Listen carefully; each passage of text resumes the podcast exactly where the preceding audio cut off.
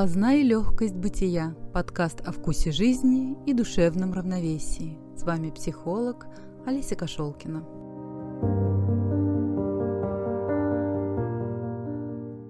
Голос духа. История о том, как он проявляется и меняет наши жизни в среднем возрасте. Все имеет видимую форму, начала Клара. И кроме внешних очертаний, существует внутреннее сознание, которое управляет вещами. Это безмолвное сознание есть дух, всеобъемлющая сила, которая проявляет себя разными способами в разных вещах. Голос духа можно слышать лишь внутренним слухом.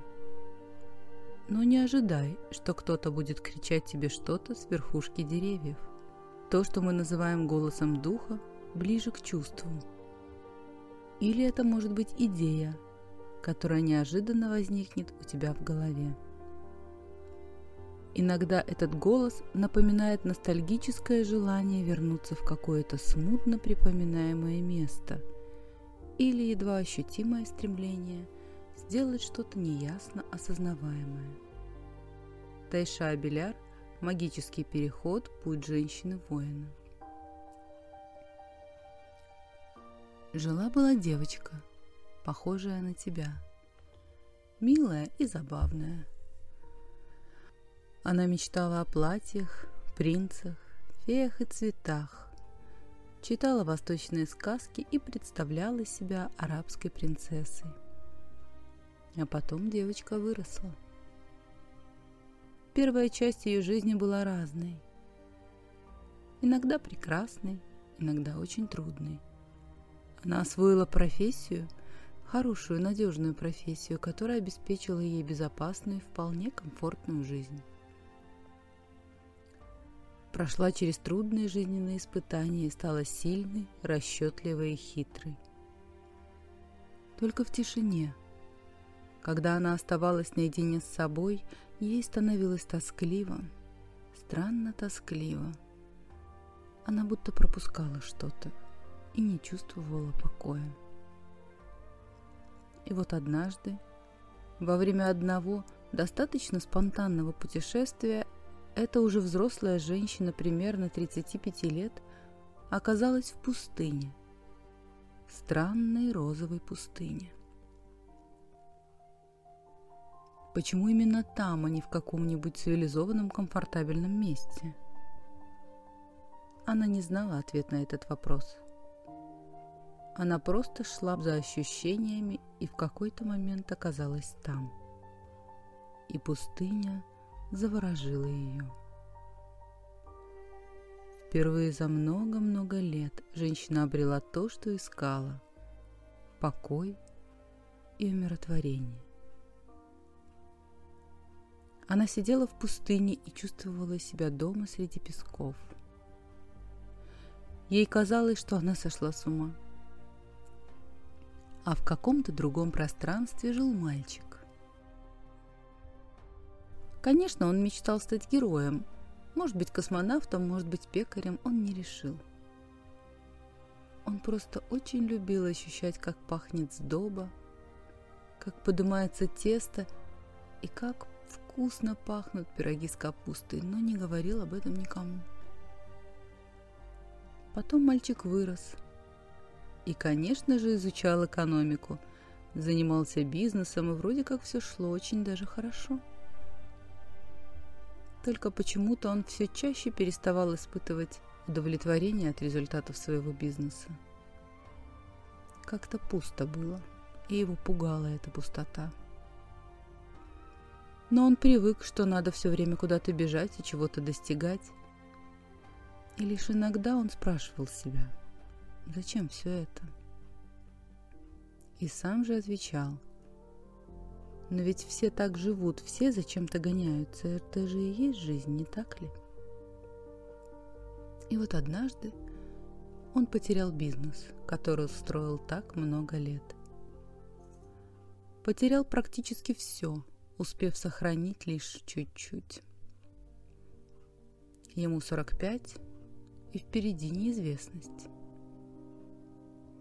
Только почему-то именно здесь, в этой точке, кроме страхов, стыда, горя и прочих сложных чувств, мужчина ощущал свободу. Будто старые оковы упали, и в воздухе запахло сдобой и корицей. И перед его глазами появилась пекарня. А в третьем измерении жила еще одна девочка. Смешная городская девчонка. Она любила сказки и мечтала, что когда-нибудь у нее будет дом. Ее семья жила в городе, в уютной квартире, и все было хорошо. Но уже в восемь лет, когда она бегала по лесу рядом с домом ее бабушки, она рассказывала своей тете, что у нее будет дом – и желательно в лесу. Она обязательно построит дом. Странные мечты у маленькой смешной девчонки. Она тоже шла по жизни очень по-разному, как и каждый из нас. Узнала печали и радости, освоила много различных навыков и обрела любимую профессию. И у нее даже был дом, только вот не ее. Она не создавала его. Наполняла, конечно, но не создавала. А про мечту свою давно забыла. И вот однажды дом был потерян. Резко и быстро. И она не знала, где она будет жить дальше и как. Но она знала одно абсолютно точно. В город она не вернется. Те обстоятельства, что приводят нас в свой неповторимый темный лес, нередко интерпретируются как внешнее насилие над душой. Вторжение в гладкое течение жизни, будь то действие со стороны других людей, проявление судьбы или результат наших собственных поступков. Однако столь же часто и столь же необъяснимо именно душа приводит нас к этому трудному месту – чтобы способствовать росту, просить от нас большего, чем мы собирались дать ей. Джеймс Холлис «Обретение смысла во второй половине жизни». Каждый из наших героев оказался перед порогом другой мир. Им от 35 до 50, кому-то больше, кому-то меньше, и период изменений длился значительное время – но каждый из них в какой-то момент обнаружил, что внутри происходит кардинальное изменение установок. Меняется вольно или невольно поведение и понимание смыслов. И снова цитата. Хотя обычно этот процесс запускается какой-то единичной встречей с трансформирующим образом или серьезной жизненной травмой, такой как развод, смерть ребенка – потеря родителей или любимых людей, для его завершения нужны месяцы и годы. Этот переход можно мыслить в терминах метафор, метаморфозы или трансформации. Человек переходит из одной формы в другую. Иногда изменения и сдвиги установок едва уловимы – так что человеку трудно понять, что с ним творится и происходит ли вообще что-нибудь. Тем не менее, последствия изменений становятся устойчивыми и глубокими. Мюррей Стайн «Трансформация и проявление самости». А что же происходит дальше в наших историях? Женщина вернулась домой, но пустыня прочно поселилась в ее душе – и во снах стали приходить давно забытые образы. Восточные базары, маленькие улочки, запах пряностей, музыка и ткани, разноцветные воздушные ткани, в которых можно кружиться, кружиться бесконечно. Она вспомнила свои детские мечты и испугалась. Эти образы и пугали, и возбуждали ее одновременно, и она совсем запуталась. Ее хорошо отлаженная жизнь не допускала хаоса, палящего солнца и запаха пряностей восточных базаров. Только почему-то именно восточная музыка и танцы, которые она танцевала с упоением, восстанавливали ее мгновенно. Она становилась мягкой и пластичной. Голос менялся и обретал бархатные нотки. А еще она постоянно видела арабский шатер перед глазами, когда кружилась и кружилась в своем танце. Но все это было непонятно и странно. А мужчина думал. Мужчинам свойственно много думать. Он смотрел на руины того, что когда-то было так важно. Встречи, контракты, переговоры и размышлял. Где-то в глубине души зарождалась тревога. Он смотрел и постепенно осознавал, что по-старому не хочет. Он знает, как развивать бизнес, как зарабатывать деньги, и понимал, что если сделать рывок, то, скорее всего, сможет еще не один раз. Только вот в чем вопрос. А так ли он хотел жить? То ли это, о чем он мечтал? И этот запах корицы. Он был озадачен и встревожен – но точно знал, что его старый мир уходит безвозвратно. А женщина, потерявшая дом, очень интуитивно, но вполне целенаправленно шла дальше. Как это ни странно, но свернуть с пути ей не давали собаки. Две большие добрые собаки. Она точно знала – что им всем нужен свой дом. Теплый и родной. И она приняла очень странное для других людей и очень понятное для нее решение. Точнее, даже не решение. Она просто знала, что будет делать дальше, только очень боялась и абсолютно не понимала, как это вообще все возможно. А где-то рядом ее ждала земля – ее место. Именно там она бегала девчонкой и мечтала построить дом. Первая половина жизни, согласно Юнгу, а это снова цитата, связана с физическим взрослением и социальной адаптацией. А сущностью второй половины становится духовное и культурное развитие. Детство и юность прожиты, а что же дальше – что с точки зрения развития происходит с людьми после того, как они расстались с детством? Какими средствами и по какому замыслу лепится остаток нашей жизни, если это не детские паттерны и не итоги юности? Начинается ли во взрослом возрасте психологическое развитие иного типа – Если человек прекратит оглядываться на детство с сожалением и страстным желанием идеального рая, или возвращаться мыслями в юность, обуреваемой мечтой о вечной молодости,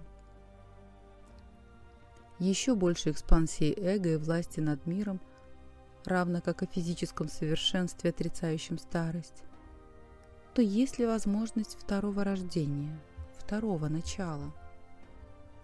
Мюррей Стайн «Трансформация и проявление самости» а наша героиня вернулась из пустыни измененной. Только поняла она это значительно позже. Она шла дальше, доверяла своей душе и слушала шепот песков. Потом пугалась, обесценивала все, что услышала внутри себя, и тем не менее шла дальше. И в какой-то волшебный момент она рискнула и стала делать то, о чем боялась мечтать она стала шить свой шатер, шить шторы. Топ-менеджер и прекрасный руководитель, за которым охотились лучшие рекрутеры и карьера которой уже давно была устойчива и понятна, выбрала шторы. И восточные ткани заполнили ее дом. Шторы создавались волшебные, и все ее навыки, накопленные за столько лет, вдруг пригодились.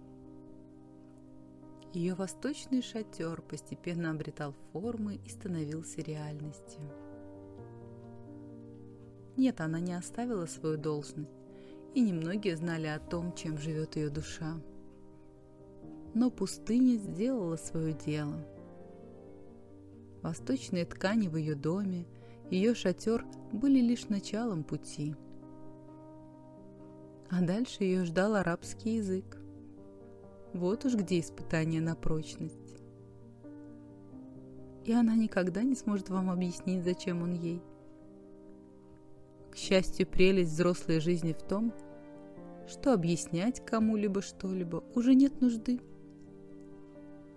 Она просто чувствовала себя счастливой и цельной, и пустыня в ней переливалась всеми возможными красками. А наш герой вдруг стал искать. Управленческие организационные навыки ведь никто не отменял. А искать он стал место для своей пекарни. Бывшие партнеры не понимали, но втайне завидовали ему, тому, что он позволил себе заниматься тем, что любил. Ему было непросто. Пекарня требовала всех его сил и времени, но пустоты не было, она не возвращалась больше. И через какое-то время люди стали передавать адрес его пекарни из уст в уста. Он сам занимался рецептурой и выпечкой, организацией производственного процесса и маркетингом. Этот путь точно был непрост. Но как же он чувствовал себя легко и счастливо. А женщина стала строить дом. В месте, которое давно принадлежало ее семье и которое неожиданно открылось и для нее – она чувствовала, что ответы придут, и новые смыслы обретут свои новые формы. Надо только дать себе время и найти свое место. Но для этого ей пришлось начать все сначала. С самого дна, как подумали бы многие. С обнуления, думала она. Пришло время, и дом обретал очертания и форму а земля приносила плоды, будто благодарила за то, что девочка вернулась домой. И когда она смотрела на то, что создавала, она чувствовала, что постепенно все становится на свои места. Вокруг появлялись люди, которые помогали и вдохновляли, и детская мечта рождалась практически из руин прошлого. И это было какое-то чудо. А внутри в ее душе происходило что-то подобное. Ведь внешние изменения часто являются отражением изменений внутренних. Она снова возрождалась для новой жизни, точно зная, что прошлое – это опыт, который многому ее научил и остался за спиной. А впереди еще много интересного и неизведанного. Она обретала дом не только снаружи, но и внутри. Цитата. Вторая половина жизни предоставляет прекрасную возможность для духовного роста. Теперь, как никогда прежде, мы в силах выбирать и делать выводы из личной истории – мы эмоционально устойчивы, как никогда прежде. Мы с полуслова понимаем, что работает на нас, а что против. Еще полны глубокой и порой даже отчаянной решимости отвоевать для себя свою жизнь. Мы успешно пережили ее первую половину. И одно это уже многое значит. Тем более нам зачтется то, как будут приложены эти накопленные силы и будут ли использованы вообще для избавления нас от груза прошлого. Джеймс Холлис. Обретение смысла во второй половине жизни. С вами Олеся Кошелкина и подкаст «Познай легкость бытия».